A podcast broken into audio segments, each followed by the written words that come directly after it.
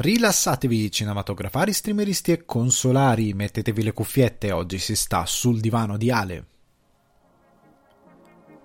Il pezzo che sentite in sottofondo è So There Are No Fuck Buddies di Sibau e io sono Alessandro Dioguardi, ospite di Sul Divano di Ale, che vi ricordo potete trovare su Spotify, iTunes o Apple Podcast, Google Podcast, Deezer, Amazon Music e Buzzsprout.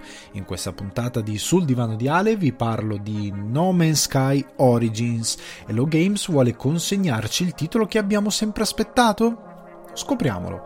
Prince of Persia Remake. Siamo sicuri? Bethesda compra Microsoft per 7,5 miliardi di dollari. Cosa significa? La presentazione di Sony PS5 è stata una presentazione, ma i suoi pre-order esauriscono le scorte dopo 10 minuti e Sony si scusa. Cosa succede? Bentornati e bentrovati in una nuova puntata di Sul Divano di Ale. Alcuni di voi si staranno chiedendo: ma sono tutte news videoludiche, non c'è niente riguardo cinema e televisione, cosa c'è per gli streameristi e i cinematografari? Niente, in questa puntata non c'è niente, perché ho deciso, con l'avvento della seconda stagione, di creare una divisione più netta. Quindi questo episodio è tutto dedicato ai videogame, considerando anche la mole enorme di news e di informazioni e di eventi più che altro che c'è stata riguardo il mondo videoludico. Quindi ho deciso di fare una decisione, vabbè, stiamo implodendo, iniziamo benissimo, di fare proprio una divisione netta, in modo tale da comunque rendere le puntate, diciamo, classiche di Sul Divano di Ale abbastanza dedicate a cinema e televisione, ma anche a qualche news videoludica nel caso ce ne fosse giusto qualcuna. In questo caso sto realizzando un episodio che probabilmente rientrerà tra gli speciali e che vuole trattare unicamente di videogame. Mentre ero via avete visto alcuni esempi di episodi speciali dedicati al mondo videoludico, la puntata di oggi è una sorta di speciale 2.0. Siamo sempre sul divano di Ale, siamo nella stessa formula, non viene cambiato nulla, sono io comunque che parlo e ragiono, ma è un divergere completamente dalla formula classica, nel senso che non andrò a parlare di cinema, parlo esclusivamente di videogame e di ambito videoludico, ok? Quindi abituatevi al fatto che durante la settimana potrebbero arrivare delle puntate dedicate solo all'ambito videoludico. Non voglio cambiare la numerazione di Sul Divano di Ale, quindi ripeto, è un episodio sostanzialmente che rientra tra gli speciali, perché il format di Sul Divano di Ale vuole rimanere comunque misto, con una grossa fetta dedicata al mondo diciamo della televisione e del cinema, ma anche qualcosa di videoludico. In questo caso, considerando l'enorme mole di roba che è venuta a galla in questi giorni per via dei videogiochi dell'ambito videoludico, ho deciso di dedicargli proprio un episodio, anche perché, come avete sentito nell'introduzione, c'è della roba, a parte qualche piccola news, c'è della roba che mi prenderà un pochetto di tempo per poterne parlare in un modo decente, in un modo che sia un approfondimento dignitoso per quanto riguarda l'argomento e che non sia proprio buttato lì in cacciara. E considerando quanto altro c'è a livello di cinema, intrattenimento e televisione, quanto altro succede, non volevo creare o un altro episodio da 2 ore troppo lungo, come non volevo creare qualcosa che poteva andare oltre le 2 ore e non era più un podcast che potete ascoltare per rilassarvi, ma diventa un'epopea. Quindi, per dare un contenuto più slim, più filtrato e più facile da digerire, ecco, ho ideato questa cosa. Cioè, sono venuto a patti col fatto di dover fare più episodi speciali dedicati al mondo videoludico, perché la notizia principale sarà appunto l'acquisizione di Microsoft, la conferenza Sony dedicata a PS5, che sono 2 argomenti enormi e che riguardano la next gen e il futuro e che sono molto interessanti, però appunto volevo approfondirli per bene, ok? Però andiamo con ordine, facciamo ordine in tutta questa introduzione sgangherata, quindi andiamo per ordine. Partiamo da No Man's Sky Origins. Hello Game vuole consegnarci il titolo che abbiamo sempre aspettato? Allora, Hello Games anche quest'anno, anche in questo settembre, anche in questo periodo è venuta fuori con un enorme aggiornamento che è stato No Man's Sky Origins. Ora, io ho visto il trailer, molti di voi avranno visto il trailer e hanno subito capito che cosa voleva dire quell'Origins. Sostanzialmente Hello Games ha detto, come poi ho visto nell'intervista che ha rilasciato Sean Murray presentando l'update a IGN, ha detto che sostanzialmente loro 4 anni fa avevano promesso un gioco che era basato sulla varietà dei pianeti, sulla varietà dei biomi e quant'altro, e che poi effettivamente quel gioco non è stato davvero consegnato.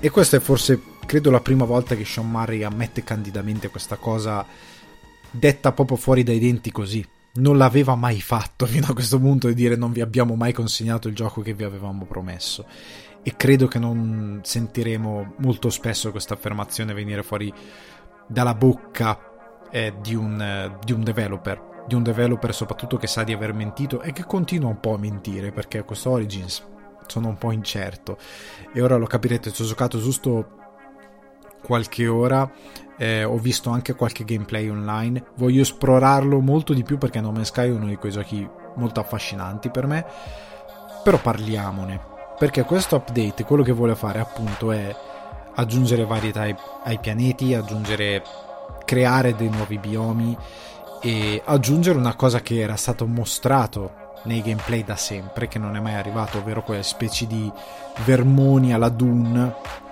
che si muovono per la mappa, che non avevamo quasi mai visto. Finalmente sono stati implementati, e sono stati implementati addirittura dei vulcani, eccetera eccetera. Ora io sono curioso di arrivare a capire, perché ho giocato veramente un'oretta e mezza, 2 ore, non ho avuto modo di approfondire così tanto questo update.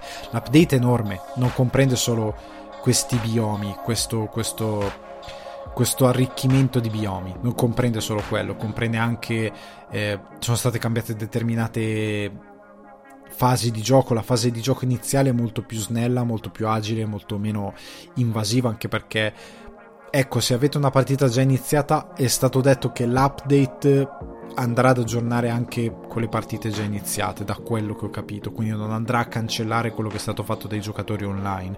Quello che è stato fatto dai giocatori online rimane, da quello che ha detto Sean Murray a IGN.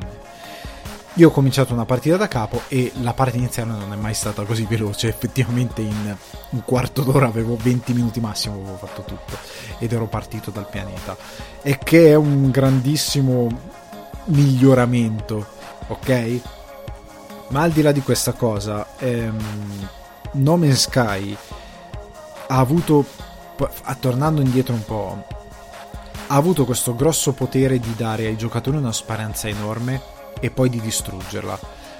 Chi vi parla, e molti che probabilmente aspettavano No Man's Sky hanno questo desiderio in comune, hanno questa enorme maledizione di sapere che non vedranno mai lo spazio come vorrebbero vederlo, nel senso che io pagherei qualsiasi cifra per poter andare nello spazio, per poter viaggiare, per poter vivere in un mondo come Fry, che ti addormenti e ti risvegli, sei in un mondo dove la gente va nello spazio come va a Ronco Bilaccio con la macchina, cioè nel senso è quella roba lì, io lo vorrei fare tantissimo. Non credo che succederà mai, purtroppo non a livello tecnologico non ci arriverò mai a vedere quella cosa lì, però sarebbe incredibile, è una cosa che amerei tantissimo, amerei ad un livello folle, e No Man's Sky ti dava la possibilità sostanzialmente di avere un gioco libero, un gioco di esplorazione libera nello spazio che era infinito e che ti apriva a, tra virgolette, infinite possibilità, perché era tutto procedurale, bastava schiaffarci dentro una discreta varietà e tu in teoria potevi giocare per ore e ore e ore e perderti nello spazio. Il problema di No Man's Sky è che dopo una ventina di ore il gioco si esaurisce, cioè nel senso che quando capisci che i pianeti sostanzialmente sono 4 o 5, i biomi sono 4 o 5 e che sono i soliti e si ripetono, è che i pianeti hanno un bioma e non variano, cioè se il pianeta è tutto di ghiaccio è tutto di ghiaccio, cioè al massimo puoi arrivare in una zona dove c'è un po' più di acqua, c'è un po' più di mare, ma se ma comunque stiamo parlando di ghiaccio. Se il pianeta è tutto di radioattivo e di roccia, sarà tutto di roccia. Ecco, c'è anche questa cosa qui, magari il pianeta è di roccia ma è radioattivo, magari il pianeta ha l'erba ma è radioattivo, però è sempre un pianeta radioattivo con l'erba, cioè lei ha, o magari è con l'erba ma è freddo, è sempre un pianeta con l'erba. E non mi hai cambiato molto, mi hai cambiato magari qualcosa a livello cromatico, mi hai cambiato delle condizioni meteo, ma quelle condizioni meteo non sono davvero, non nevica, non c'è il meteo in tempo reale, quindi è un pianeta della neve, quindi c'è la bufera di neve, sì c'è la tempesta ma dura 5 minuti ed è abbastanza irrilevante, non ti lascia neve sugli oggetti, non ha fisica, non ha, oddio non pretendevo addirittura la fisica della neve e del ghiaccio, però almeno che nevicasse e che rimanesse sul terreno, qualcosa di questo tipo, che su un pianeta con la pioggia rimanesse l'acqua per terra piuttosto che non avere niente proprio. No Man's Sky è un gioco che si esaurisce incredibilmente in fretta, perché le creature anche quelle sono più o meno sempre le stesse. Sì, nelle nuove versioni hanno aggiunto i mecha e quant'altro, rimane il fatto che come gioco era, adesso non so dopo questo update quanto effettivamente ci sarà di implementato che cambierà sostanzialmente questa realtà, ma il gioco era piuttosto noioso. Io la prima partita l'ho fatta durare 40 ore credo di pura esplorazione. Ecco, io non ho mai trovato il centro della galassia in No Man's Sky, non sono mai andato dritto per dritto verso il centro della galassia, forse perché ho sempre sperato che il gioco sarebbe migliorato considerando tutti gli update che hanno fatto. La verità è che ora mi sono deciso e probabilmente andrò finalmente per il centro della galassia, indipendentemente dal fatto che questo Origins sia davvero quello che hanno promesso. Il gioco è stato migliorato in molti modi, mecha, le navicelle organiche, la costruzione di strutture è molto più interessante, ti può spingere magari a trovare un pianeta che ti piace, rimanere lì. Però il punto è che quello che c'era stato promesso, quello che era stato fatto vedere nel primo trailer e che è stato fatto vedere ancora in questo nuovo trailer, perché sostanzialmente ti vuole dire ti vogliamo dare finalmente quella cosa che avevi visto all'inizio che non ti abbiamo dato. Questo è il messaggio di Hello Games. Io mi aspettavo di arrivare su un cavolo di pianeta e trovare dei dinosauri, di trovare un pianeta con l'erba davvero viola, altissima, la vegetazione varia, di trovare stazioni con razze aliene. Ecco, all'inizio No Man's Sky aveva rilasciato, c'erano 3 razze aliene per sbaglio che incontravi e che non dicevano granché, che non avevano grosse interazioni, non hanno neanche avuto la buona creanza di scrivere per ogni razza un copione diversificato con, anche perché non c'è doppiaggio, non hai da inserire doppiaggio, cioè è tutto veramente da scrivere, qualcosa di testuale.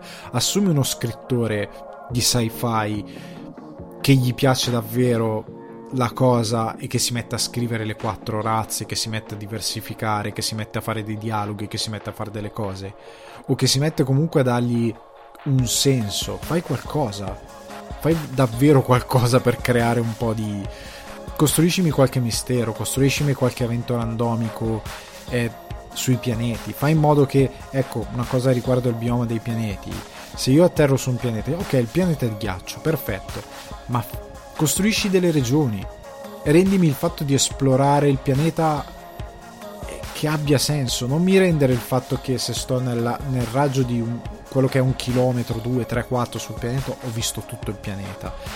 Dammi delle civiltà, dimmi questo pianeta abitato, questo pianeta no.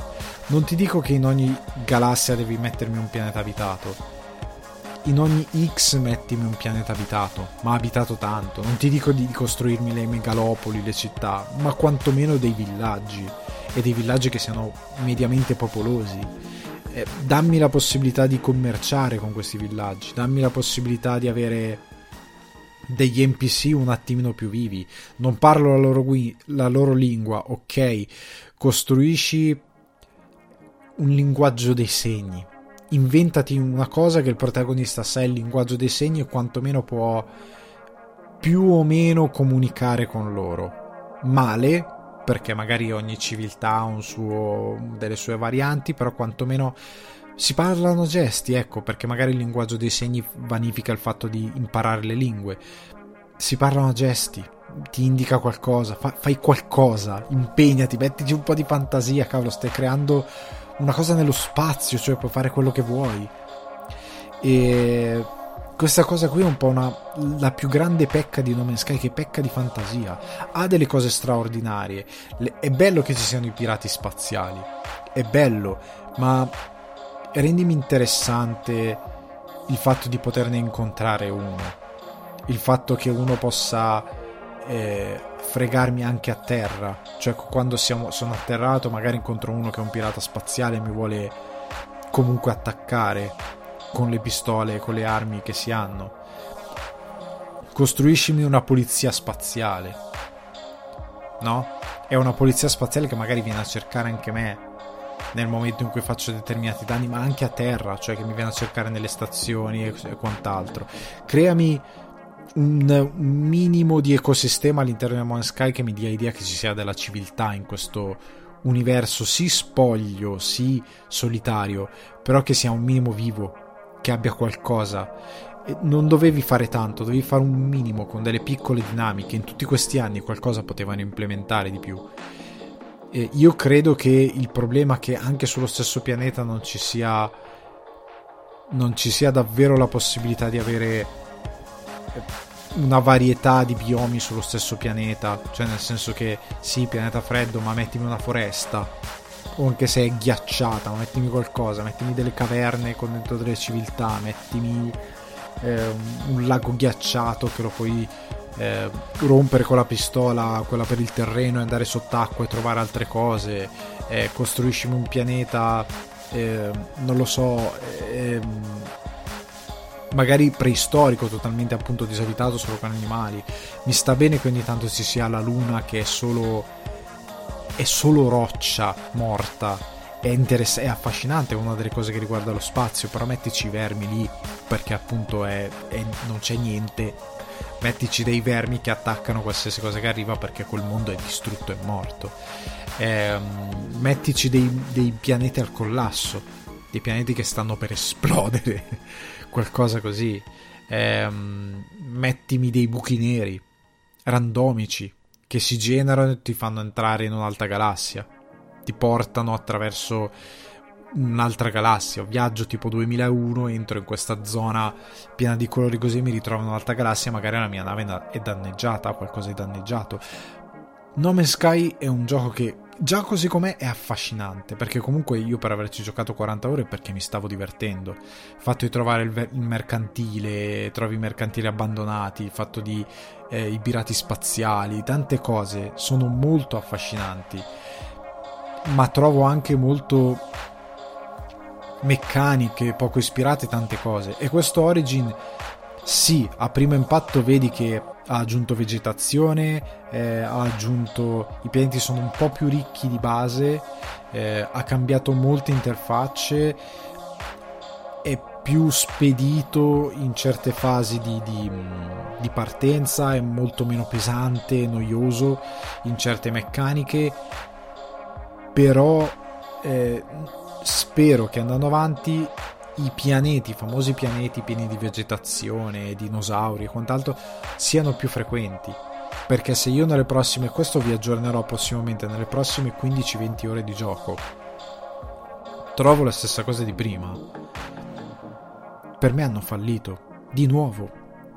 Questa volta sì, andrò per il centro della galassia, perché voglio, diciamo, chiudere il capitolo No Man's Sky, però sarà una delusione, perché è un gioco che tecnicamente può dare tantissimo, più che tecnicamente a livello di potenziale, perché ha anche una grafica discreta, piacevole da vedere, non è ottimizzato benissimo No Man's Sky, però comunque va bene, nel senso che io gioco titoli molto più pesanti di No Man's Sky e li gioco benissimo. No Man's Sky ogni tanto mi lagga, cioè è tipo Batman Arkham Knight, lo gioco perfettamente, No Man's Sky ogni tanto mi lagga un po', è È un po' assurda questa cosa, però sta di fatto che è un titolo che è gradevole tutto sommato, ma non è quello che ci hanno promesso e non credo arriverà mai quello che ci hanno promesso. Non lo finiranno mai effettivamente questo gioco per come lo dovevano finire.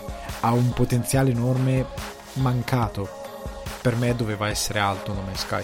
Questo Origins si sta impegnando nel fare qualcosa e per me è troppo presto per dare una valutazione vera, perché ripeto, dovrò giocare. No Man's Sky è uno di quei giochi che non puoi valutare in un paio d'ore, come questo update non può essere valutato in un paio d'ore. Ho visto che è buggato, nel senso che io l'ho scaricato e mi ha già creato dei problemi e quindi dovrò probabilmente riscaricarlo, reinstallare tutto, perché vedo che c'è qualcosa che non va. Però sta di fatto che No Man's Sky è uno di quei giochi che viene fuori a lunga, dopo 10-15 ore puoi iniziare a fare un'idea di cos'è il gioco e di cos'è anche in questo caso.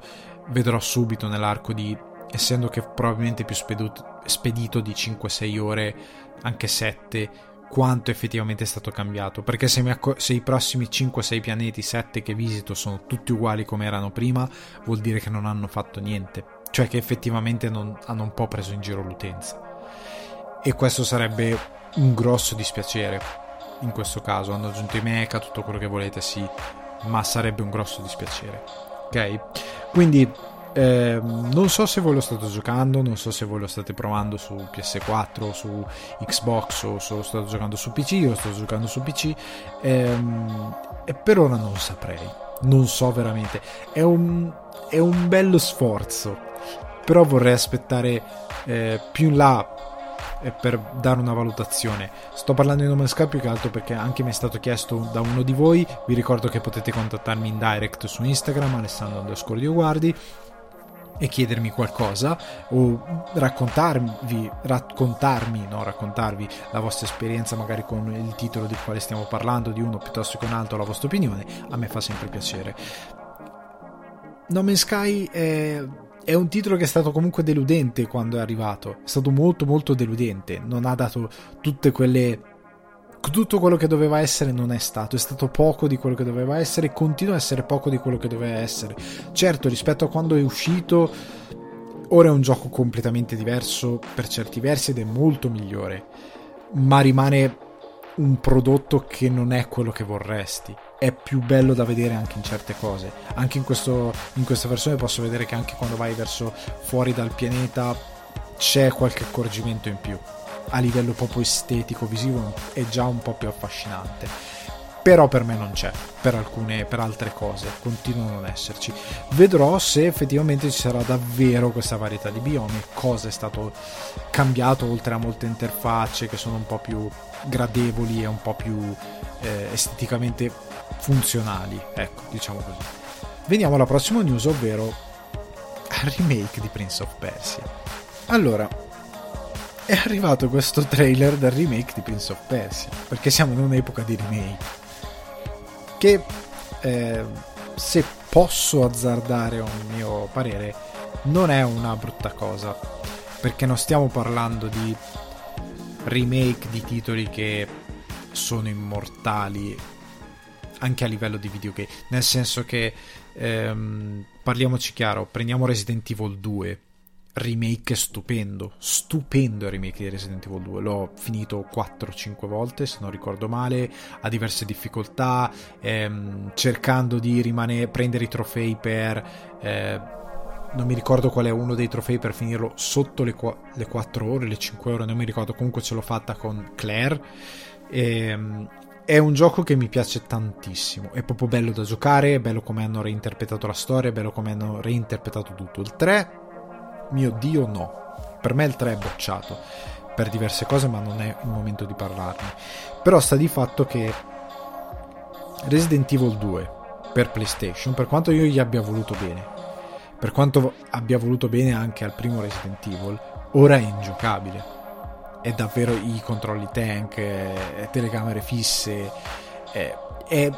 se qualcuno di voi non avesse mai giocato Resident Evil il primo, vi direi ok, rigiocatevi la remastered HD con tutte le texture rifatte e hanno fatto un lavoro veramente enorme. Passate sopra i controlli tank, però il gioco è giocabile, cioè avete comunque un'esperienza decente. Resident Evil 2 secondo me non sarebbe stato giusto rifare la stessa cosa, sarebbe stato è anche, se lo riguardate ora entrando nella stazione di polizia, veramente enorme, spoglia. Quel gioco è un gioco che ha delle cose stupende, ha evoluto benissimo, ha fatto un bel passo evolutivo tra 1 e 2 anche a livello di atmosfere. Cioè io quando ho rigiocato il remake e mi ha dato poi la possibilità di mettere le musiche originali, per quanto la prima run l'abbia fatta così come era il remake, la seconda l'ho fatta con le musiche originali, il senso di ansia che ti dà quella musica quando entri nella stazione di polizia è veramente pesante. Cioè quando l'ho sentita me la sono ricordata, ho detto cavolo, l'ansia, sacchetto di carta per respirare per favore, perché veramente ti piglia anche la stanza della safe room veramente le musiche, funzionava tutto quel gioco lì. Il remake funziona ancora meglio e quello originale per me appunto è ingiocabile anche per i nuovi videogiocatori. È un gioco che non è invecchiato bene. Final Fantasy VII era invecchiato male, non a livello magari del tutto di gameplay, però comunque la nuova interpretazione è molto interessante ed è una bella interpretazione per le nuove generazioni che possono conoscere un videogame che altrimenti non recupererebbero mai. Io ad esempio un remake di Final Fantasy VIII sarebbe bello. Final Fantasy VIII è quello che è per me il 7 di molti, cioè nel senso che io mi sono affezionato più all'8 che al 7, devo dire la verità. Quel gioco lì è ancora abbastanza giocabile, ma se ci penso davvero forse sono gli occhi dell'amore a parlare, probabilmente no.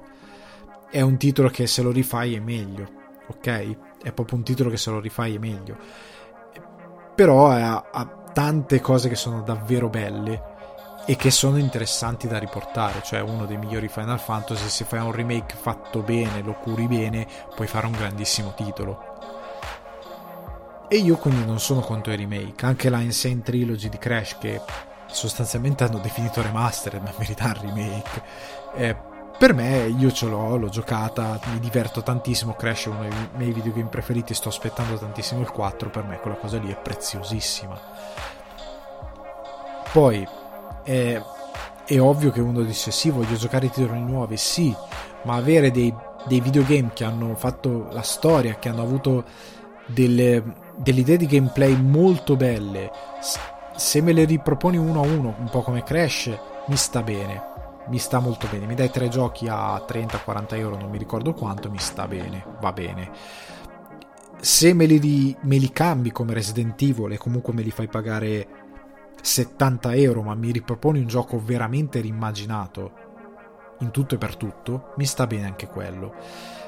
Mi starebbe bene ad esempio anche, ci sono titoli per Nintendo come Banjo-Kazooie, Banjo-Tooie stesso, dei titoli che se fai remake viene fuori una cosa incredibile, perché erano giochi meravigliosi di avventura della Nintendo, meravigliosi, fatti da Rare in quel caso, però giochi meravigliosi.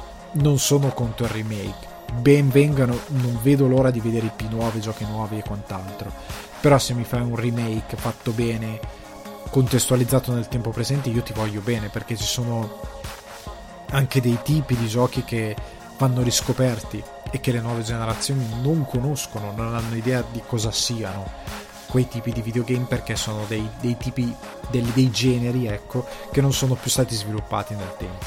Prince of Persia per PS2, Le sabbie del tempo, che ora sta venendo fuori questo remake, è uno di quei titoli che molti l'hanno definito un capolavoro, per me non era un capolavoro. Io l'ho giocato, mi sono divertito, mi è piaciuto un sacco, io ho voluto tanto bene a Ubisoft per aver riportato in auge uno dei giochi che io avevo giocato appunto su PC, in DOS, mi ha fatto piacere, era bello, era interessante, tutto quanto.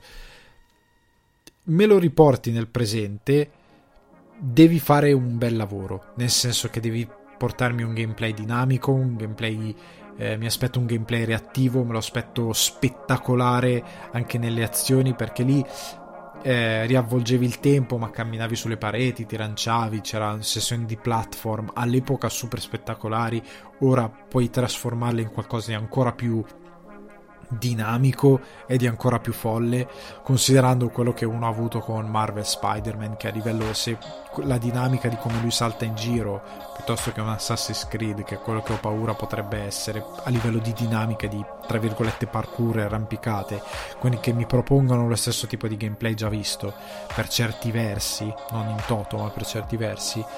Prince of Persia, se lo reinterpreti con tutte le funzionalità moderne del videogame di adesso, può essere un grande titolo ancora, prendendo quella meccanica di riavvolgere il tempo e magari reinterpretarla in base a quello che c'è adesso, anche a livello di fasi di combattimento, ok?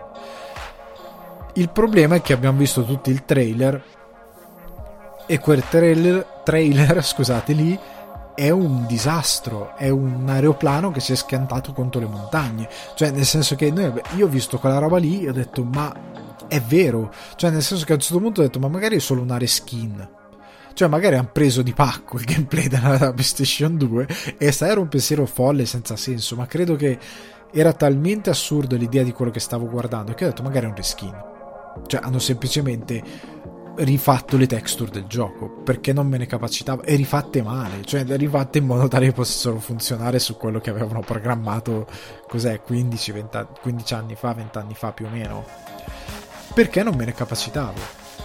Quel trailer è ingiustificabile, è veramente brutto, è orribile. Poi Ubisoft ha sostanzialmente giustificato questa cosa dicendo che stanno usando lo stesso motore di Assassin's Creed, ma siccome non vogliono rifare Assassin's Creed è ricostruito tutto da ground up, quindi da zero, è solo l'uso del motore. Ma non mi stai dicendo una cosa bella, perché comunque Assassin's Creed tecnicamente non è un gioco d'avanguardia, non è un gioco tecnicamente meraviglioso. Cioè, e poi di quale Assassin's Creed stiamo parlando? Perché veramente non... Ubisoft è una di quelle case, poi magari se ne parlerà in modo più approfondito in un'altra sessione, in un'altra puntata, perché fa lo stesso gioco, cioè loro hanno un loro stile di videogame, torri, free roaming, ormai non si chiama più free roaming, si chiama sandbox, open world, come volete, anche se ci sono delle differenze, ma non perdiamoci in queste definizioni. Sta di fatto che fanno questo tipo di gioco aperto, mondo aperto, torri, sbloccare la mappa, ora è diventato tutto con delle meccaniche action RPG, tutto da Assassin's Creed a Far Cry, a tutto con l'impostazione, e devono fare tutto così. Prince of Persia lo farai anche tu così? O effettivamente vai a rielaborare quello che hai fatto? Perché io ho paura che questi riutilizzano quello che hanno fatto in Assassin's Creed, anche come dicevo prima a livello di movimenti, di parkour, di correre in giro, con una grafica veramente triste. Da quello che abbiamo visto è malapena grafica PS4, veramente a malapena. Se pensiamo quando è uscito God of War, non arriva a God of War sta cosa, non c'è neanche il minimo impegno che si possa avvicinare a qualcosa di così bello fatto per God of War, non ci arriva, è una roba impresentabile.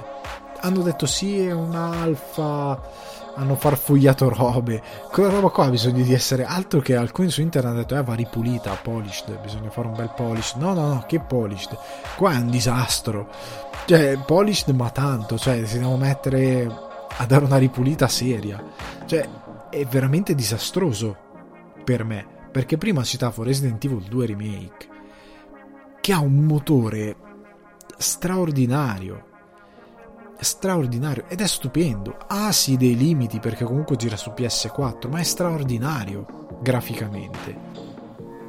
Se gli togli i limiti della generazione probabilmente lo fai uscire su PS5, aumenti qualche effetto, qualche compromesso anche a livello ogni tanto delle texture che non si caricano al volo, quel gioco lì diventa straordinario anche su PS5. Però hanno fatto tutto da capo, nuovo motore e quant'altro.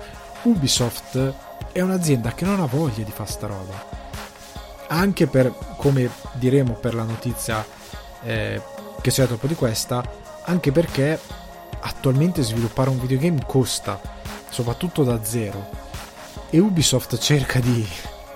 è il riciclone, l'abbiamo visto anche con i Far Cry, gli ultimi due Far Cry che sono sostanzialmente un reskin di quello prima.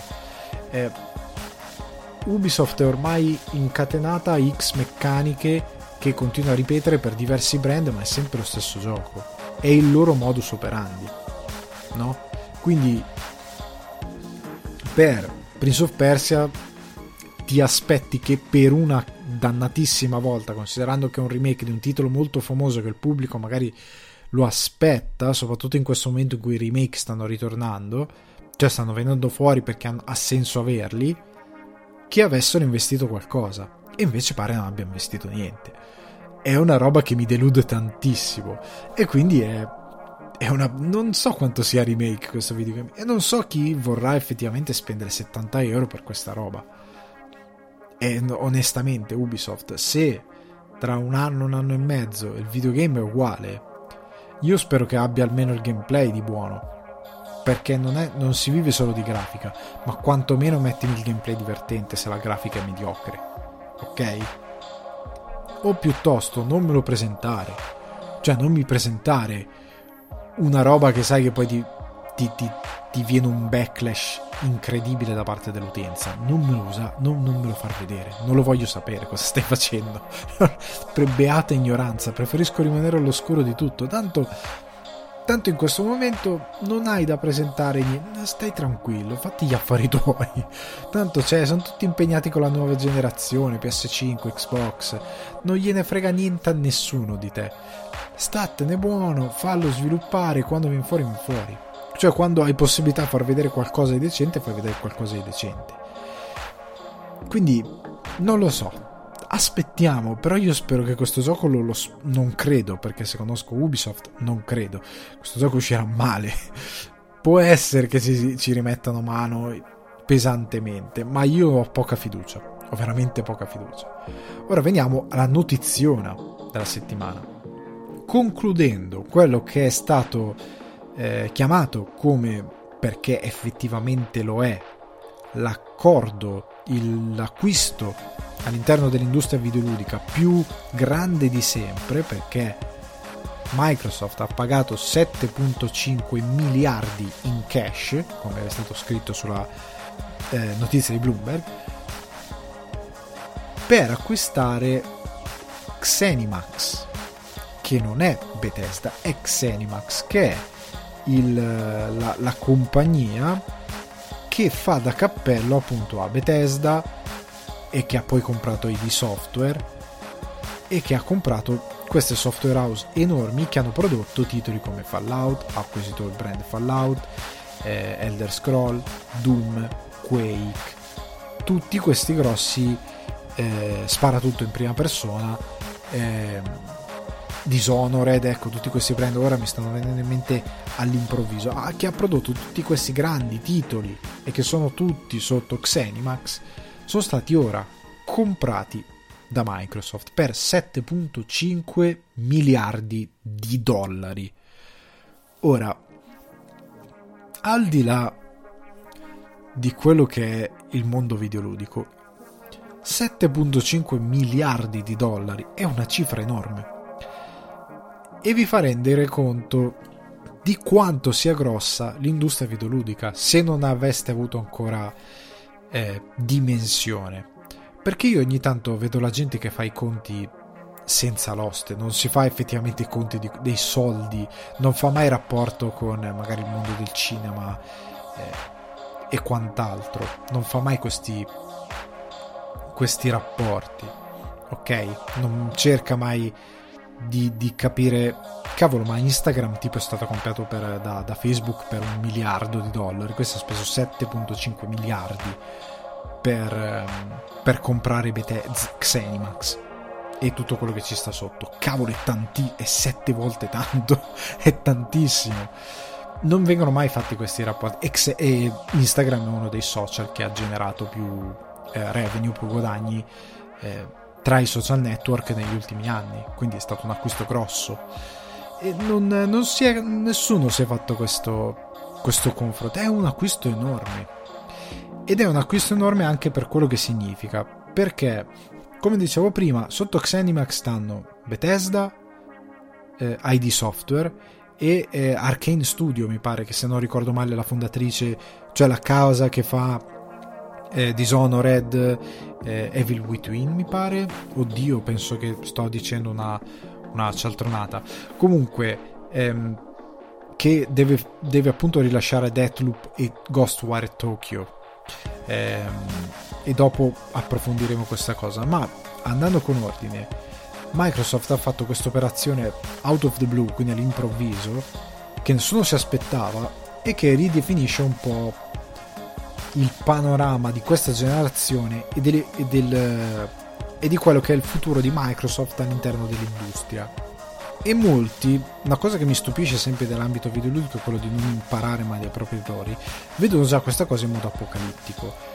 Io no, onestamente, non la vedo in modo del tutto apocalittico. Ci sono degli scenari che possono essere non sbagliati, ma preoccupanti per certi versi, perché molti hanno detto ok, essendoci stato questo precedente, Microsoft potenzialmente può diventare la Disney del videogame.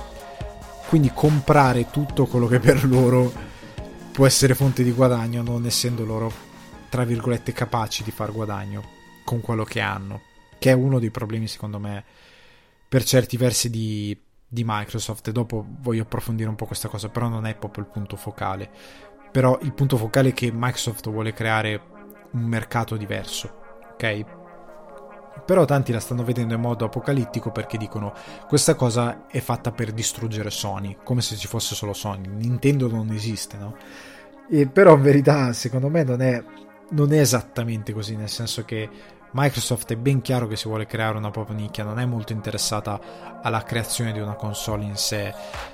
E la dimostrazione forse è stata la risposta di Microsoft a quell'utente che gli ha detto mi dispiace ma quest'anno comprerò PS5, e la loro risposta è stata ah no, fai bene, è una bellissima console next gen, però ricordati che puoi sempre comprare il nostro Game Pass, perché hanno il Game Pass, ed è quello il futuro di Microsoft. Game Pass che è per PC e che è per console. Questo è il futuro che si sta costruendo Microsoft, e che Sony non può fare. Non perché, come io ho letto in giro, Sony è un dinosauro che non si vuole adattare al futuro del gaming, perché questa è la follia che hanno i gamer, soprattutto quelli che tentano di essere moderni ma in verità non lo sono, sono dei dinosauri loro stessi, quindi accusano gli altri di essere dinosauri, perché non riescono a leggere non solo il tempo presente, ma non riescono neanche a ricordare il passato. Questi gamer gridano queste cose, ma io mi ricordo benissimo 10 anni fa, quando tutti, o comunque molti di questi qua che ora dicono che il futuro del videogame è questa cosa qui, o più che altro che dicono che Sony è un dinosauro, molti di questi qua dicevano 10 anni fa, come moltissima gente su YouTube, dicevano che cavolo sarebbe da... e che purtroppo internet chissà dove sono, sarebbe da andare a riprendere gli hangout, perché all'epoca si faceva con, su YouTube con Google Hangout si facevano le chat di gruppo che poi andavano su YouTube, le live diciamo tra virgolette si facevano con Google Hangout, live di ore e ore e ore di gente che discuteva che il single player era morto, perché il futuro era il gioco multiplayer online tipo Left 4 Dead, zombie, i vari...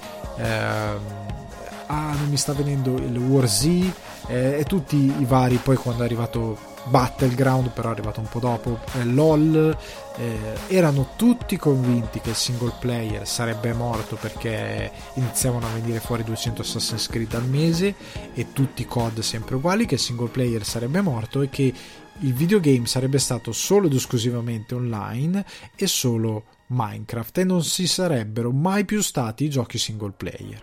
Erano, non dico tutti, è dire sbagliato generalizzare, ma un'enorme fetta, che sono gli stessi che ora dichiarano la fine di Sony e di un certo mercato, sono quelli che dicevano questa cosa e che la continuavano a dire fino a qualche mese fa senza avere il polso del mercato reale. perché mi è capitato di leggere in alcune discussioni di sentire dire che The Last of Us è stato un fallimento perché ha venduto, dato che non ho capito da dove è arrivato, ma senza fare i conti con l'oste, 10 milioni di copie. Mettiamo caso che ci sono queste 10 milioni di copie. Queste 10 milioni di copie su 150 milioni di PlayStation nel mondo. E quindi è una percentuale bassa rispetto alle macchine che hai sul mercato. Che è una follia da dire. È veramente una follia. Ah, e il gioco è stato sviluppato con un costo di $100 milioni. È tutto molto arrotondato con questi dati, ma prendiamoli, facciamo finta che sia vero. The Last of Us è un gioco che è stato venduto almeno facciamo finta €50, contando una media con gli sconti, facciamo una media di €50.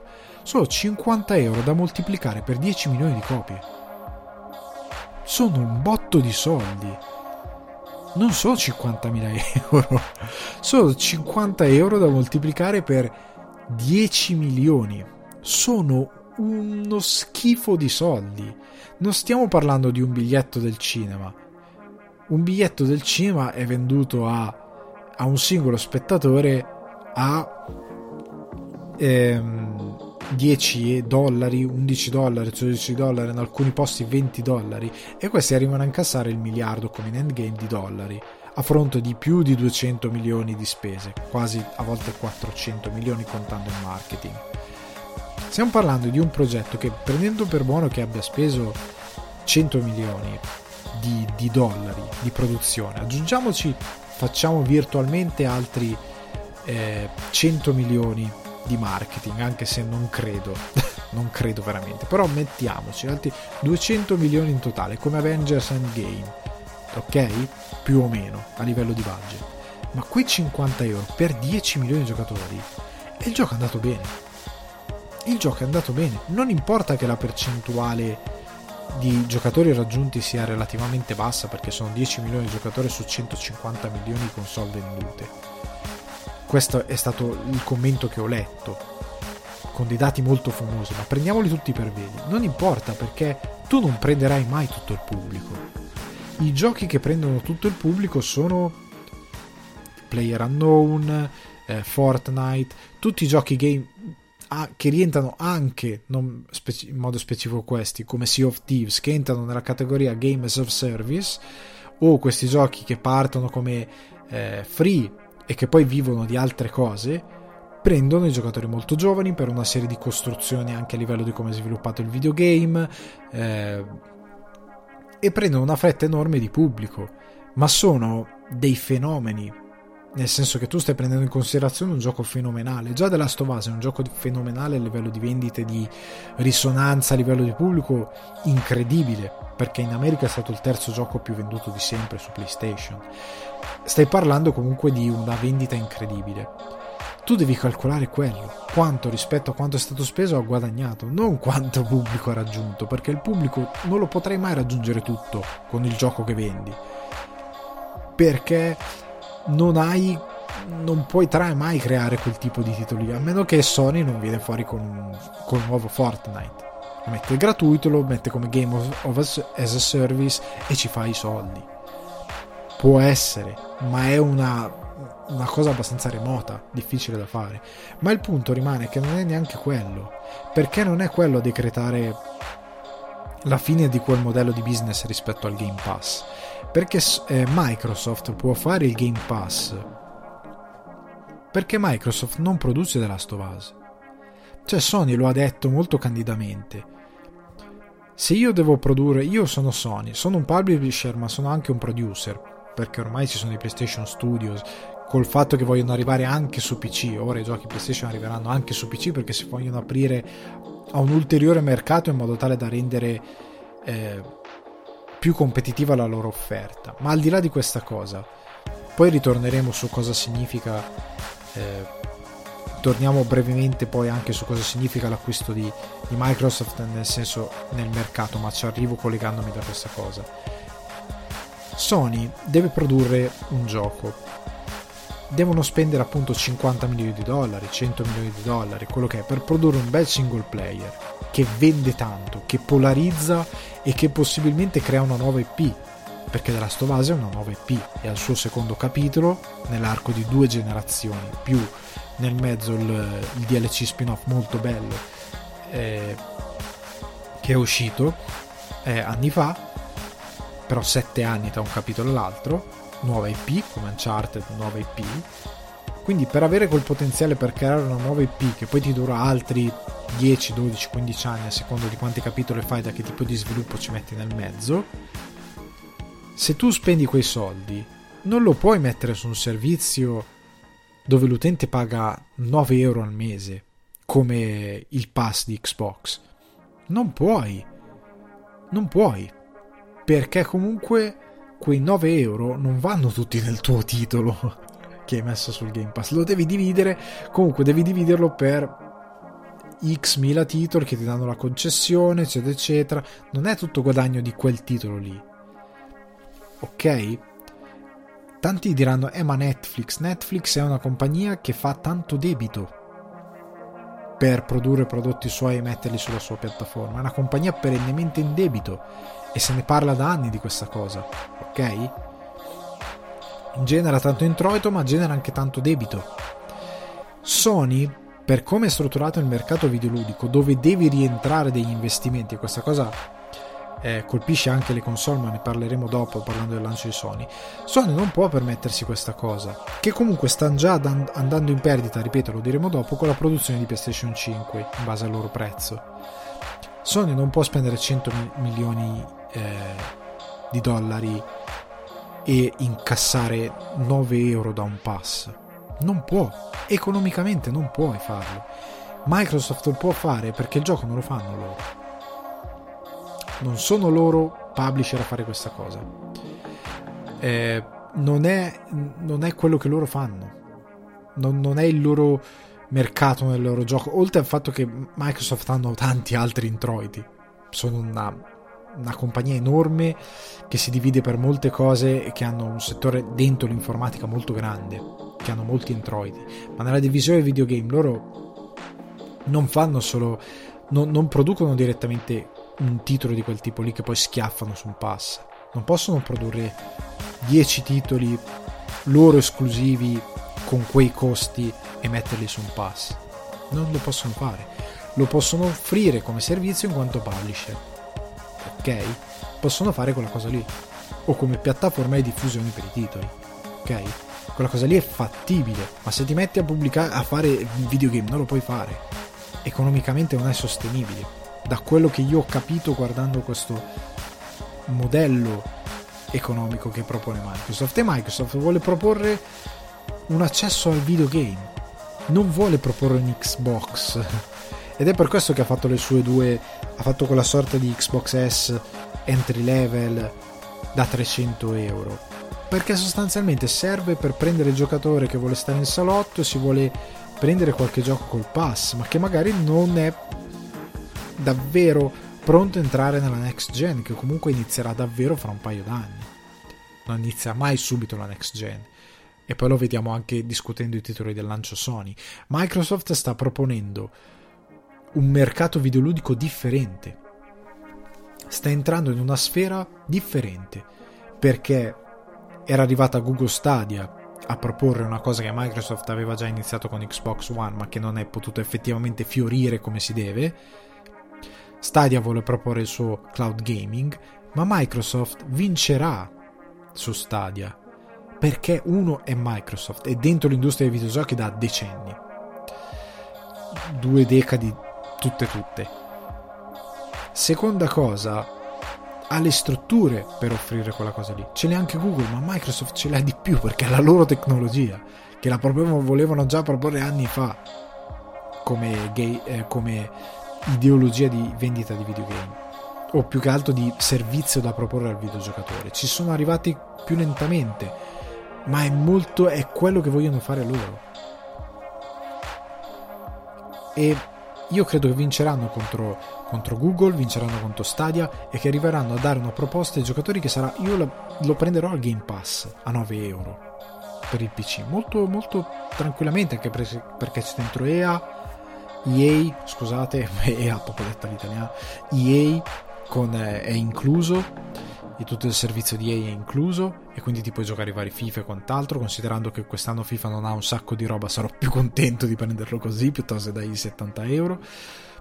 Però offre questo tipo di approccio al videogame. Potrebbe creare problemi a Steam, che è un retailer, è una piattaforma di vendita, potrebbe creare un problema loro per certi versi, ma non credo creerà davvero un grosso problema. Creerà un discreto problema magari a Sony, ma Sony ha il suo approccio al videogame, oltre al fatto che sta arrivando su PC. Nintendo ha la sua nicchia completamente sua, non gliene frega niente di quello che sta facendo Microsoft. Microsoft, quello che tanti dicono il pericolo possa arrivare, ora dicono ma cosa gli impedisce di comprarsi Ubisoft? Cosa gli impedisce di comprarsi From Software? Non lo so, qualcosa di questo tipo qui.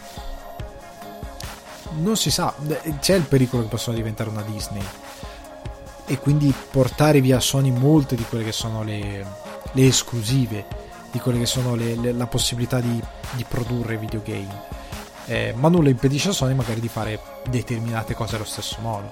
Comunque, guardando al patto di Microsoft, cosa vuol dire questa acquisizione? Significa che Microsoft ha comprato Bethesda sostanzialmente, ma hanno detto, sempre rimanendo in questa idea di come Microsoft si sta approcciando a questa cosa, che la struttura di Bethesda e la leadership rimarrà intatta. Per ora hanno detto così, Microsoft ha detto questa cosa qui, come rimarranno intatti i patti per Deathloop e Ghostwire Tokyo, che comunque arriveranno su PlayStation in esclusiva temporale, come pattuito. Tutti quei patti in essere che c'erano con Bethesda rimarranno in essere, anche perché va preso in considerazione che questo acquisto si finalizzerà nella seconda parte dell'anno fiscale, nel 2021, quindi ci vorrà del tempo per concretizzarsi questa cosa, non entrerà subito in essere. Certo, loro nel frattempo costruiranno dei piani, però nel frattempo c'è una serie di accordi, di cose che esistono già tra Bethesda e Sony o comunque altre parti, che rimarranno lì dove sono. Io credo anche che poi hanno detto, Microsoft ha detto che per i titoli in futuro si deciderà caso per caso se rilasciarli su altre console o meno, ma in linea di massima il loro obiettivo non è quello di trasformare tutto quello che è Bethesda, ID Software e quant'altro in loro esclusiva al 100%. Ci sarà spazio per accordi con altre parti, in questo caso Sony, e con altre distribuzioni. È loro, è roba loro, ovviamente hanno la priorità assoluta e possono decidere loro dove mandarla, come, quando, ma si apriranno anche ad altri, caso per caso. Molti videogame, hanno detto, saranno caso per caso. Vi faccio un esempio: viene rilasciato il nuovo Fallout, è rilasciato un Fallout 5, probabilmente quello difficilmente arriverà su Sony subito al lancio, probabilmente arriverà qualche mese dopo, o Sony dovrà comunque sganciare dei buoni soldi per averlo anche lui. Capite quello che sto dicendo? In questi casi probabilmente si saranno determinati accordi che dovranno partire a livello economico tra le parti, ma rimane il fatto che Microsoft vuole giocare su un piano diverso. Come dicevo prima, vuole giocare sul piano del fatto di avere del grosso materiale esclusivo al lancio da mettere sul Game Pass, perché questi titoli arriveranno sul Game Pass al lancio. Quello che è stato detto, i titoli Bethesda arriveranno sul Game Pass al lancio. Ok, è una cosa un po' particolare. Tanti hanno decretato, hanno scambiato questa cosa del Game Pass per la fine della vendita fisica di videogiochi, perché è stato detto, i videogiochi della nuova generazione costeranno anche, altra cosa che si aggiunge all'idea di questo modello economico, può funzionare relativamente, soprattutto per Sony che li produce. Il prezzo salirà a €80. Salirà a €80 appunto perché costa sempre di più produrre videogiochi, ok? Quindi per me diventa sempre più inverosimile l'idea che effettivamente Microsoft possa garantire per qualsiasi software house la possibilità di poter spendere $100.000, per fare un esempio assurdo, e rivederli tutti col Game Pass. E diventa peculiare, cioè nel senso lo puoi fare magari per determinati titoli, ma non per tutto. Oltre al fatto che c'è sempre questa cosa che ronza nella mia testa riguardo al fatto che Microsoft possa diventare la Disney del videogame, perché li avete visti bene i rapporti che ha avuto Microsoft con le software house che ha acquisito? Non sono sempre andati bene, cioè generalmente io spero davvero che Microsoft lasci carta libera a Bethesda, perché prendete Rare, che citavo prima per Banjo Kazooie, Banjo Tuie, è una software house geniale, non ha fatto granché. Il Banjo Kazooie e Banjo Tuie che ha fatto per Xbox, io l'ho giocato, mi ha fatto un po' pena per certi versi, non era il gioco che ricordavo io, era molto limitato, è un titolo che ho visto molto castrato e prima di divenire di nuovo degna di nota ha dovuto venire fuori con Sea of Thieves, un altro game of service sulla scia di No Man's Sky, perché il lancio di Sea of Thieves è stato abbastanza tragico, cioè un titolo che ci ha messo diverso tempo, diversi anni a diventare interessante. Ora è un bel titolo giocabile, ma quando è uscito a un certo punto tutti sono detti l'endgame è devastante, cioè nel senso che ti vuoi ammazzare perché non c'è granché da fare e scapperai via. Però ci hanno lavorato talmente tanto, perché Rare comunque ha quella capacità di fare dei giochi veramente accattivanti. Però io, se penso a altre compagnie che hanno lavorato con Microsoft e non magari acquisite, io penso a Remedy. Ha lavorato sotto Microsoft, è scappata perché dopo Alan Wake, che per loro stessa ammissione hanno avuto una grossa mano da Microsoft nell'essere messi nella situazione di dovete fare questo titolo, dovete concentrarvi e farlo come si deve, hanno avuto dei bei feedback e si sono fatti aiutare. Però anche una casa così piccola, AAA, ma piccola, che lavora in un modo ben preciso, a un certo punto facciamo la Wake 2, no, glielo tranciano, non gli danno più fondi, viene fuori American Nightmare, quel DLC veramente mediocre, e loro sono costretti anni dopo a ricomprarsi il titolo, a ricomprarsi i diritti del titolo, perché non potevano più fare niente con questo Alan Wake, perché Microsoft non glielo lasciava fare, perché non credeva in quello che loro potevano fare. Ok, è chiaro, è stato una software house che è stata castrata da Microsoft e che è andato molto male il rapporto, secondo me, che hanno avuto. Ora hanno finalmente, io lo devo ancora giocare, con Control riportato qualcosa di Alan Wake, facendo impazzire i fan che continuano a chiedere fateci il secondo,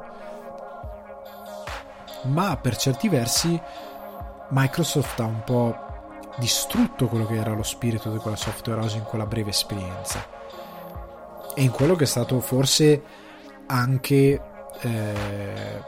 Quantum Break per certi versi. Non so quanto sia andato bene il rapporto anche per quello. Io credo che Microsoft stia cercando di comprare una software house abbia comprato una software house come Bethesda, anche perché è molto allineata al tipo di pubblico che con il quale loro vanno d'accordo. Cioè io penso ai titoli che girano attorno a Bethesda, Doom, perché c'è anche ID Software, Fallout, Skyrim. Sono titoli che Skyrim ho una scarsissima esperienza, ma tutti gli altri titoli sono tutti titoli che ho giocato su PC, non sono titoli, tranne forse Dishonored che ho giocato su Xbox, che mi viene davvero di associare all'esperienza casalinga da console. Sono titoli che voglio giocare su PC, mi rimandano al PC, mi rimandano proprio, quando penso Microsoft penso a quel tipo di esperienza, spara tutto in prima persona di un certo tipo, ripenso a quella roba lì. Sono titoli che è una software house più che altro che è affine a quello che fa tradizionalmente Microsoft in un certo senso,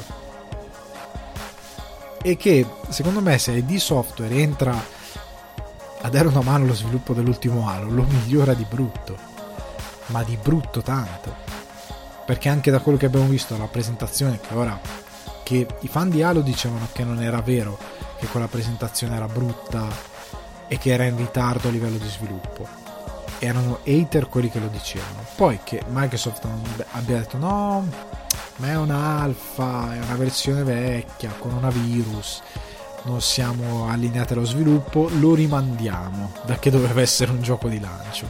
Quindi improvvisamente questa realtà è stata abbastanza evidente, ma sta di fatto che già da quel gameplay si capiva che questo gioco era indietro anche a livello di dinamiche. Cioè Doom di ID Software era l'ultimo che è uscito, Doom Eternal è 100 anni avanti rispetto a quello che abbiamo visto di quell'Halo, e se loro prendessero qualcosa da quello studio si farebbero solo un favore per certi versi. Quindi Microsoft e i suoi studi possono imparare molto da questa software house che hanno preso, magari bug no, però possono imparare molto nello sviluppo di determinate dinamiche, quindi uno spera che succeda questa cosa.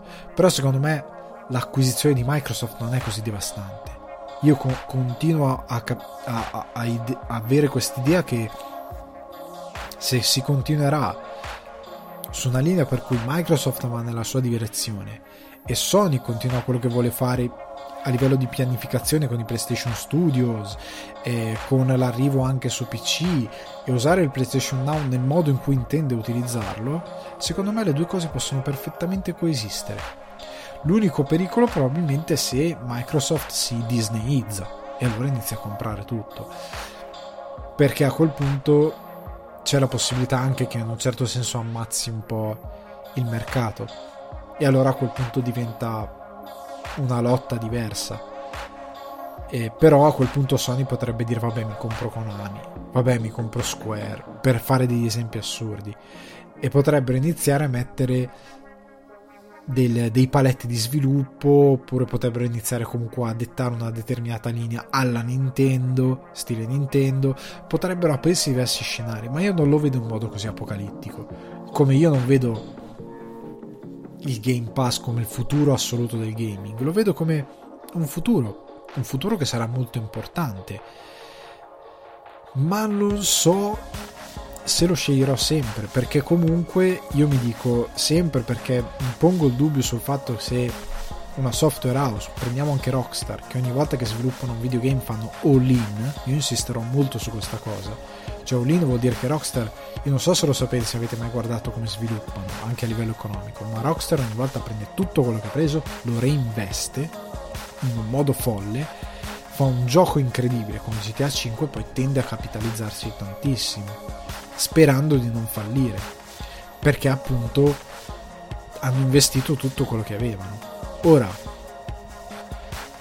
come fai con il pass? Qual è la software house che fa quel tipo di investimento sotto Microsoft? Quindi sì, la gerarchia e la struttura di Bethesda non cambia, sì, ma il tuo padrone è sempre Microsoft, e quindi può a un certo punto dirti perché stai spendendo tutti questi soldi, perché stai investendo in questo progetto folle. Cosa mi garantisce che che Microsoft non avrà questo tipo di ingerenze, e che non potrà garantire il fatto di avere alla fine un GTA 6 per fare un ideologicamente, ok? Un GTA 6, un The Last of Us 2, un God of War, un tipo di videogame folle, perché già col sistema attuale di sviluppo di videogame, questi videogame sono 3-4 l'anno e ci sono comunque problemi nel svilupparli. Abbiamo visto The Phantom Pain come è andata a finire, e non c'era una Microsoft che dava fastidio, però è finita male. E abbiamo visto Death Stranding, che sì, bello tutto quanto, ma è chiaro che a un certo punto Kojima ha dovuto tirare i remi in barca e magari rivedere alcune decisioni che aveva preso, perché il suo videogioco era troppo ambizioso, ok?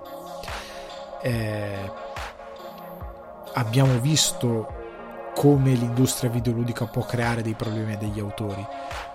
Abbiamo visto EA come distrugge le compagnie che compra e come soprattutto sviluppa essa stessa, come fa male determinate cose. Quindi cosa ci impedisce di pensare che questa cosa non possa succedere, che possano smettere di arrivare titoli veramente forti?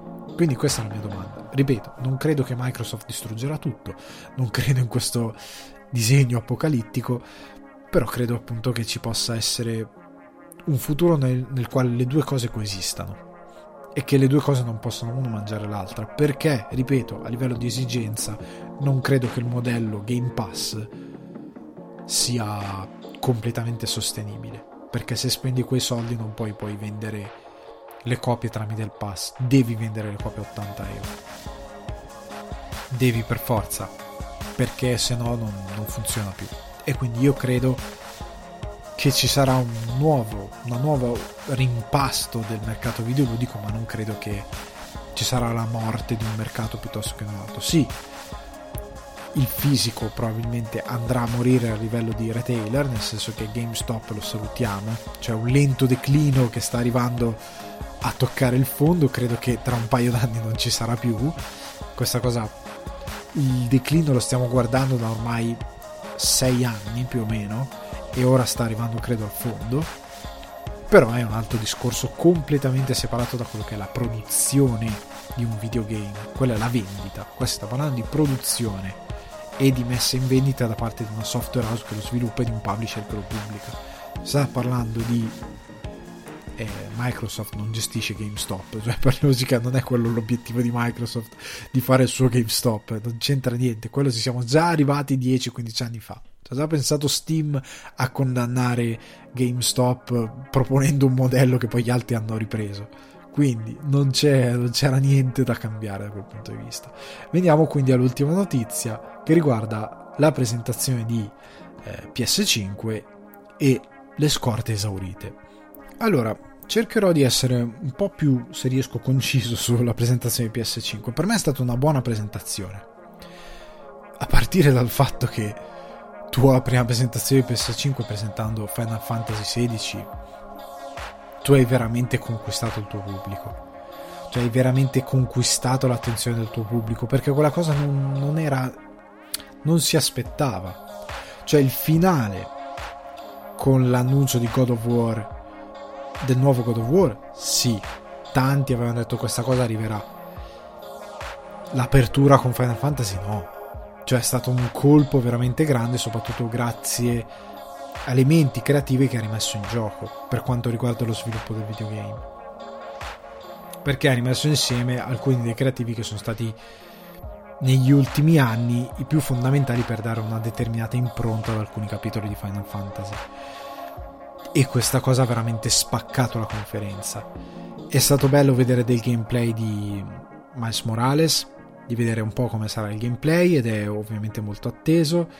Il prezzo della PlayStation 5 era quello che ci si aspettava, quindi €4,99 quella con disco, €3,99 la versione digitale.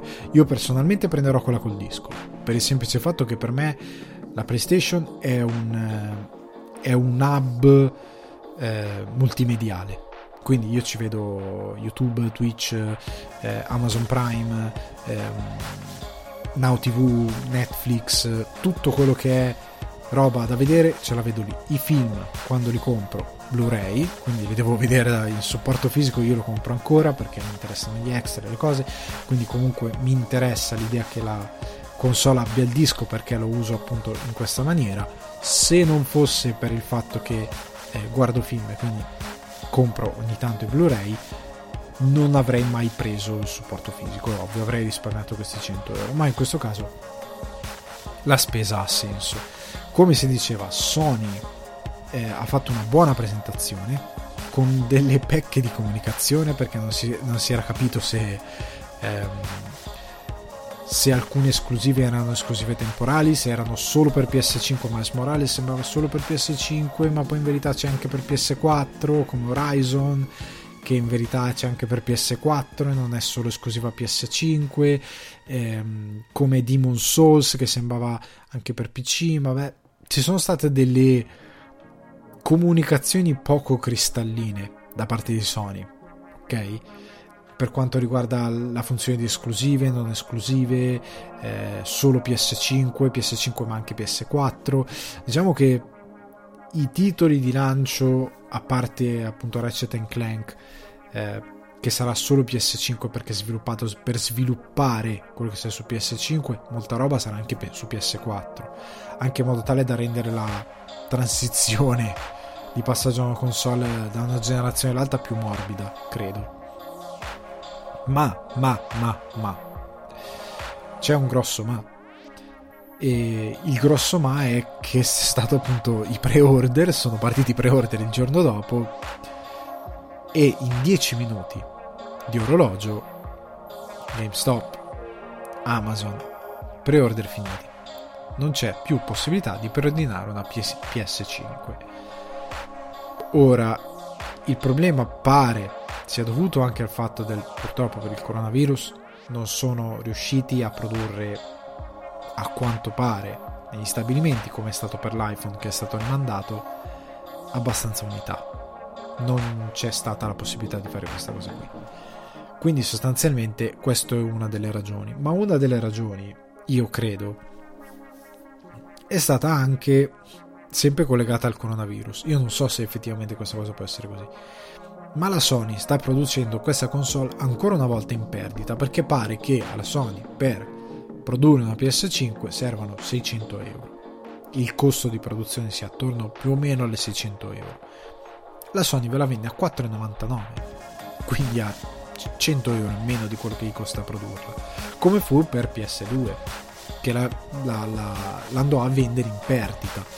Quindi hanno rifatto la stessa cosa, anche perché dall'altra parte è Xbox che mette in vendita una Xbox S come entry level della nuova generazione e poi l'effettiva Xbox Series X della nuova generazione. Quindi d'altronde tu hai quelle due proposte, devi eguagliare la migliore proposta della concorrenza, perché sennò è una follia.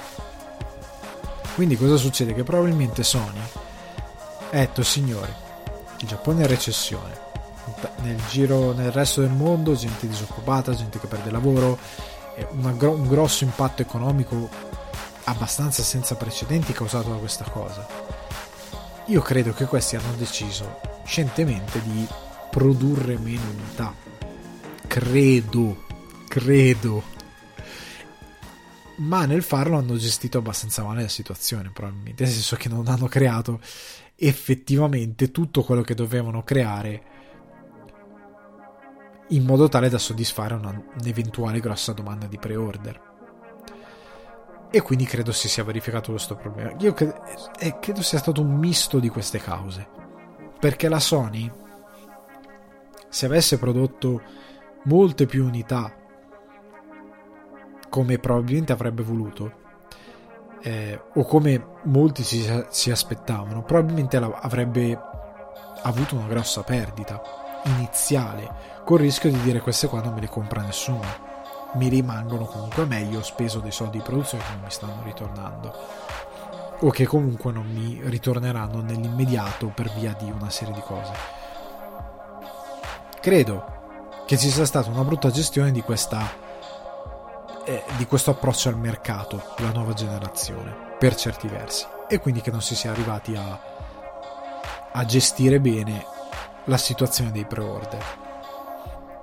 Sta di fatto che la Sony si è scusata, che era stata una cosa apprezzabile comunque, senza trovare molte giustificazioni, e ha detto che arriveranno altre unità. Il punto che sta da vedere quando arriveranno queste unità aggiuntive, perché non so effettivamente quanto stiano andando in produzione le PS5. Non so in Giappone com'è solare la situazione per quanto riguarda il corona, e quindi quanto effettivamente possono lavorare, in che quantità e a che velocità possono farlo.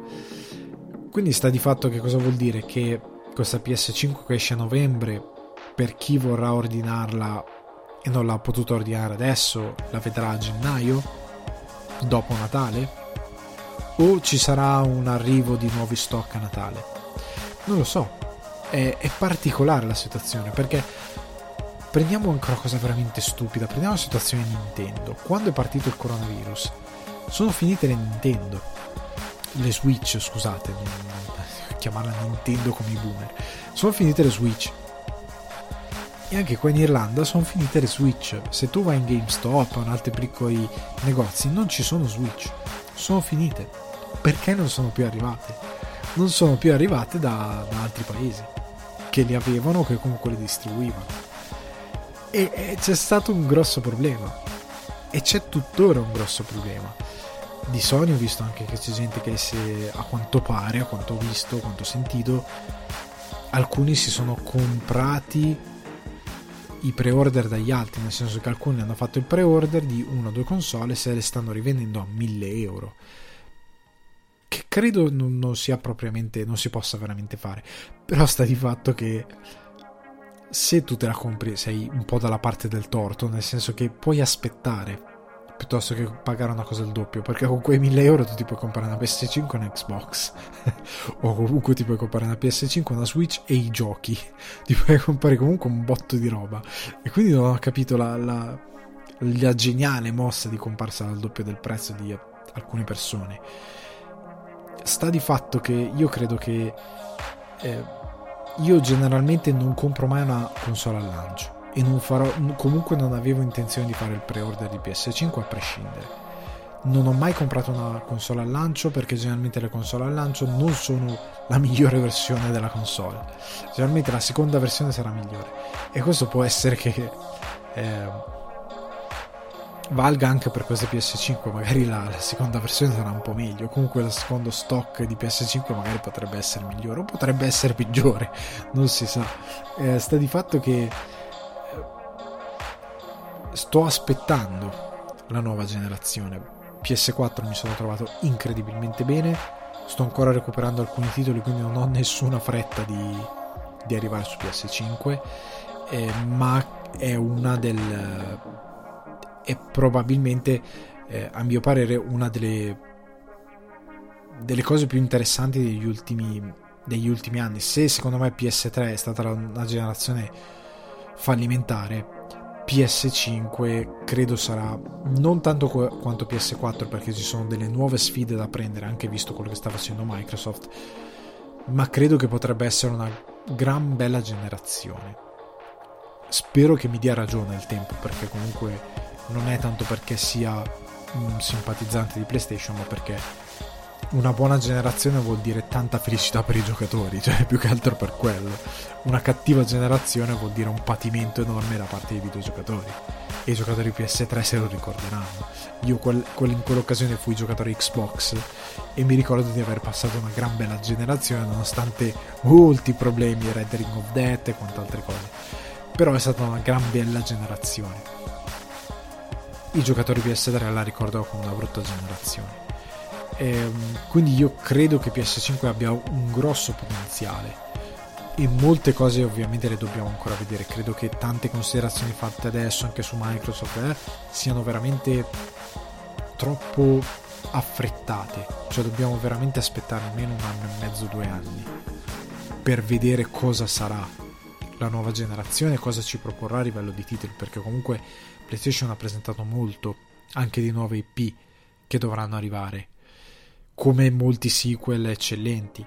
Sta di fatto che ancora deve uscire il Crash, ancora deve uscire appunto Miles Morales, che aprirà la nuova generazione, ma sarà anche su PS4, e deve uscire ancora un bel po' di roba, molta roba. E quindi aspettiamo, cerchiamo di essere pazienti e cerchiamo soprattutto di capire dove andrà questa situazione. Nel frattempo io credo che a un certo punto inizierò a studiarmi la situazione del pass di Microsoft, nel senso che inizierò a capire per un giocatore PC, perché io sarò giocatore PC per Microsoft, cosa comporta davvero essere un giocatore PC col pass e cosa mi cambia davvero come giocatore, neanche medio, perché io non ho il tempo che ha un ragazzo di 20-15 anni, 15-20 anni, diciamo quell'età di mezzo. Non ho il tempo che ha quel giocatore lì, non ho quel tempo, però voglio capire cosa cambia davvero per me il pass a livello di esperienza, perché se diventa effetto Netflix, perché c'è anche questa cosa da prendere in considerazione, se diventa anche effetto Netflix, cioè giocatori impazziti a scaricare qualsiasi cosa senza mai davvero giocare niente, come effetto Netflix, gente che non sa cosa guardare in mezzo alla moltitudine di titoli, alla fine o non guarda niente o guarda poca roba o guarda sempre la stessa roba, quindi c'è anche questo pericolo, o se effettivamente avrà il pass, soprattutto per i nuovi prodotti, avrà un buon significato. E questo sarà da vedere anche con Cyberpunk, credo, che se non ho capito male sarà sul pass al lancio, che anche qui è una cosa interessante, perché comunque lo venderanno anche il videogioco e voglio capire quante copie venderanno di questo titolo, anche perché sono stati molti pre-order, quindi voglio capire come andrà la situazione per un titolo di questo tipo. Ecco, appunto, deve uscire Cyberpunk, non abbiamo detto poco. Comunque chiudo qui il podcast, molte chiacchiere, si è parlato di molta roba, si è parlato di molte news, e vi rimando alla prossima puntata, che sarà un episodio regolare e che uscirà appunto domenica pomeriggio, lunedì all'incirca, quindi il solito appuntamento. Un saluto a tutti, ciao.